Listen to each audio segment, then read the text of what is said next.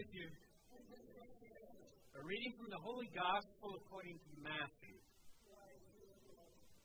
Lord, be on my mind, be on my lips, and in my heart.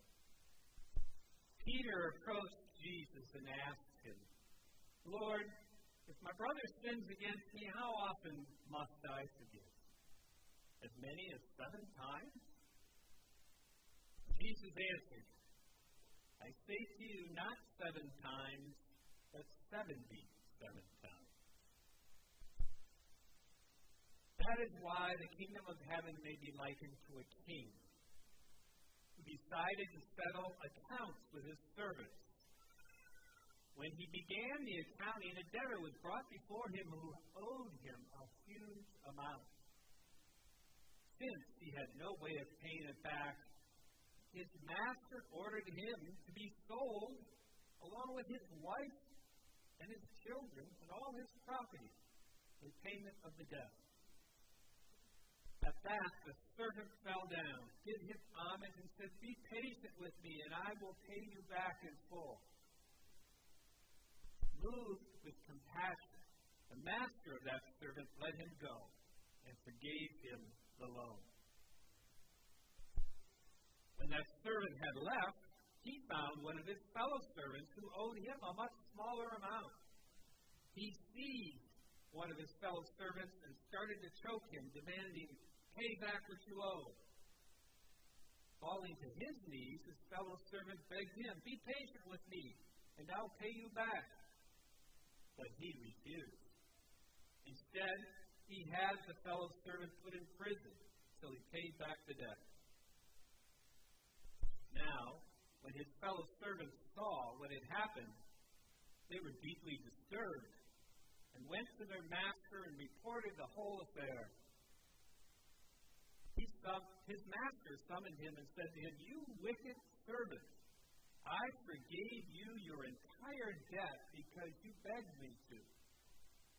Should you not have had pity on your fellow servant as I had pity on you?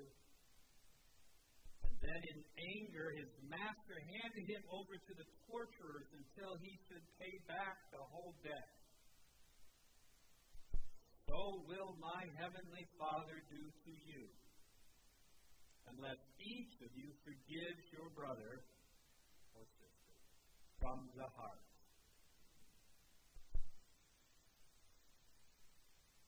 The Gospel of the Lord.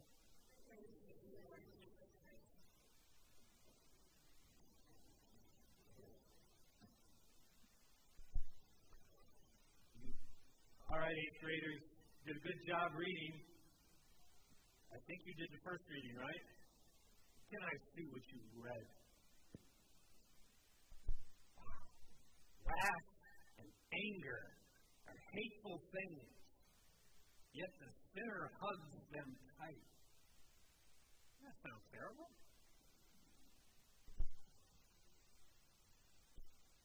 The readings today are about the need for forgiveness. When we don't forgive, or when we are hurt by someone else, a very natural response is to have wrath, anger, vengeance, hate.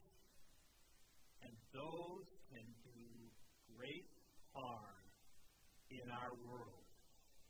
They seek to perpetuate the hurt gave them birth.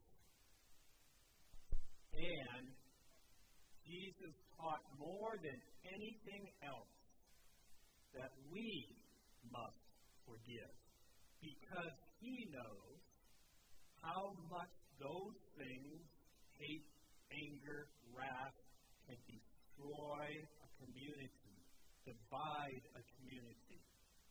Jesus is still talking to his disciples about how they should be as church. So he warns us of the importance to forgive one another. But it also is true for our world. I don't know.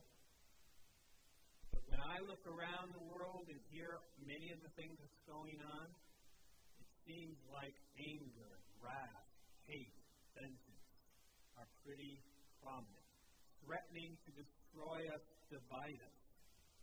Jesus Christ came into the world to forgive sin so that these things could be healed and not divided.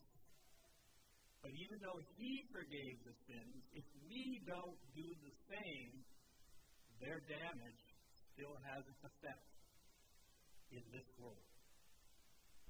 So it's serious stuff. Jesus is calling and helping us to understand that and challenging us tremendously. And so, apparently Jesus has already been teaching that because Peter asked, How many times should I forgive? Seven times? It's a small detail, but in the time of Jesus, it was taught typically you should forgive someone three times. And after that, forget it. Maybe that's for baseball. Three strikes and you're out. So Peter is really being generous. Twice that plus one. But what's Jesus saying? He's saying 77 times for an infinite amount of time. Then he tells a parable, which I think is pretty self explanatory. Right? Isn't it a profound story about someone who's been forgiven a great amount but then refuses to forgive someone else a small amount. Jesus, very sternly, is saying, you know, I came and gave my life to forgive sins, and so I need you to do it too, so that the work that I've come, the healing I've come, will have effect in our world. And so, I know pastorally it's very hard to forgive. People often come to me and say they've been greatly, and it's hard to forgive. And not only forgiving others, forgiving ourselves. So let's talk a little bit about forgiveness. This parable is trying to point out one profound thing that the more we really recognize what God has done for us, the easier it is to forgive others. And you know, um, sometimes I talk to people who have had great illnesses and have been cured and attributed to God and are very grateful and thankful. Sometimes I run into people who've been great sinners or made great mistakes. And God's forgiveness is like being acquitted from a death sentence, a trial, and they recognize it and they feel it. But in my life and in many, sometimes we're not as aware of God's blessings in our life. It's so easy to take it for granted. You know, I've worked hard for everything I've got, and it's true, we do work hard. And we don't really feel like God has blessed us or forgiven us tremendously. This parable is saying what God has done for us is infinite, beyond our understanding. The actual sum of money in the original language, I've been told by scripture scholars, amounted to like 160,000 days of work with no vacation. You can't pay back what we owe God. Everything we have comes from God. Even though we work hard, everything we work hard with is given to us. And sinners, like, you know, um, that word was thrown around a lot, and I've never looked at myself as a great sinner, I got to admit. But the more you focus on what God has done, what we realize is that we have not fully responded to the gifts we've been given. The love God has shown us, we've not returned. We've taken it for granted. We're ignorant of it. And so, the more we meditate upon what God has done for us, count our blessings, stand before the crucifix, allow the Holy Spirit to teach us what God has done, the more it helps us to give up. The parable isn't saying this, but this one helps me. God can write straight with crooked lines. Romans, I forget the verse now, forgive me from Catholic. Chapter 8, verse 28, something like that. All things work for the good of those who love God. One of the stories of the Old Testament and the Scriptures is that despite human sinfulness, God is still working His mercy and bringing about His kingdom. Think King David, a great sinner, yet is an ancestor of the Messiah. And in our world, in our lives, St. Paul was opposing the church, yet became the greatest advocate. God can work things that don't that are sinful. When someone sins and hurts us, there's a feeling that this is the end. It can't be replaced. I'm never going to be the same. That's true. But God can still bring good out of it, such that it's not the same, but it's still the blessing of God's presence in our lives. I think of things like vets, helping vets, or mothers against drunk driving, mad. They take that anger of losing a loved one and work together to channel it for good. And so this helps us forgive too, that no matter what's happened to us, God can still use it for the good of His kingdom, although it's very painful. And so, that's the lesson, but this gospel passage ends with something that really disturbs me. How about you? Right? Part of the message of this is God is kind and merciful and forgiving. But then right at the end, what does it say? What does it say? On page. I forgave you your entire debt. Should you not have had pity on your fellow servant? Then, in anger, the master, right? The anger, the master represents God.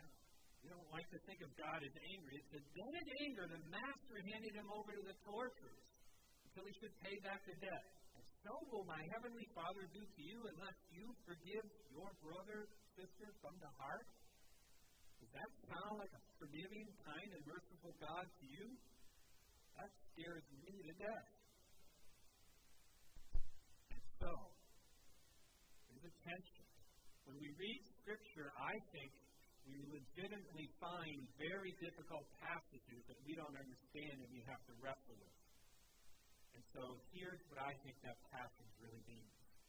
I think this passage means that although God has forgiven us, unless we really take that forgiveness and accept it, we can't be saved. Goes like this. That first reading, remember? Wrath, vengeance, anger, hate. These are terrible things, but us sinners like to cling on to them. When we get hurt by somebody, and there's been tremendous pain in our lives, and I don't even know, have any idea, but given things that I've seen, right? Terrible, bitter divorces, victims of violence, abuse, betrayal by a friend, a loved one, a trusted institution, loss of a loved one, a great illness. The list goes on, and we get wounded, and our fleshy part is hurt and becomes angry and hateful and wants to strike back. But those things only seek to cause more harm. They're like poison. But they become a source of hope for us. Well, if I can just get back, I'm going to feel better. And so we hang on to it. Or they become like companions. It becomes something that comforts us in our pain. But they're, they're not healthy companions, they're poisonous companions. And the hope they might give is false hope. They even can become like gods because we think those things are going to save us. But what Jesus is saying you got to let go of those before my grace, my forgiveness can really enter in. And my Holy Spirit. And so we must let go of these things. That's what means forgiveness. To let go of the hate, the anger. Give the person or the situation to God and say, Lord, you heal my pain. I'm not going to look for these things to heal me. Catechism of the Catholic Church talks about this passage. What does it mean to forgive somebody from the heart? What is a heart that's been forgiven? And it says, and I'm quoting, paraphrasing now because I kind of didn't write it down. But a forgiving heart is a heart that's been open to the Holy Spirit and that pain has been transformed into compassion. Memories have been healed, and hurt has become intercession. In other words, praying those who hurt us. The healing that God can and bring and wants to bring to all of those hurts and things that make us want to lash out at others can happen. And we must consistently ask God for that grace to make it happen.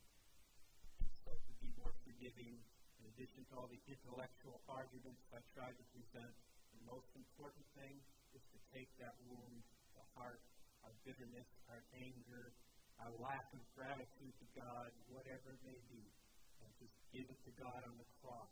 He endured the consequences of sin. He said, Give them to me. I am big enough. I can absorb them. My love is infinite.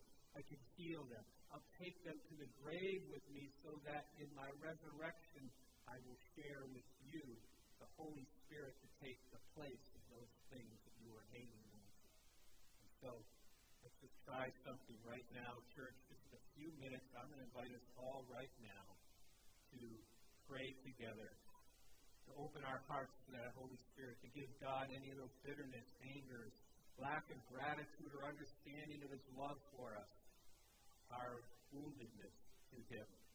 And if you would like to join me in this prayer, or I'd like to really invite everyone to join me in this prayer, even if you don't feel you can relate to that prayer, pray for somebody else. Pray for another situation. Pray that you may know God's love and everything He's done for us more completely. Almighty God, we cannot even begin to know what you have done for us, the infinite debt you have forgiven, the very lives you have given us. Your Son Jesus, your beloved Son, who gave his life so that we may live in freedom from sin and the hurt that sin causes that can only be stopped by forgiveness. And so, Lord, as you commanded today, help us to have a forgiving heart pour your Holy Spirit into our hearts. We give you right now, we put it to you, give it to you on the cross.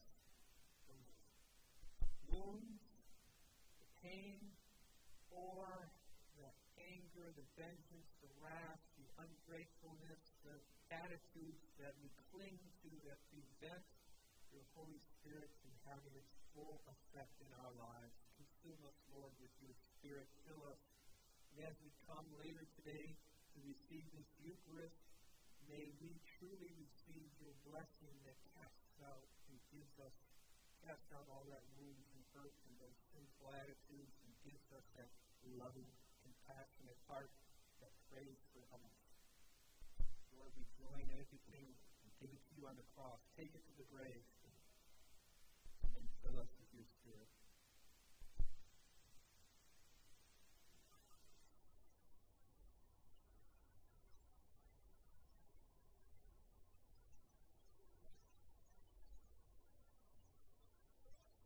Mother Mary stood by your Son as he suffered for our sins.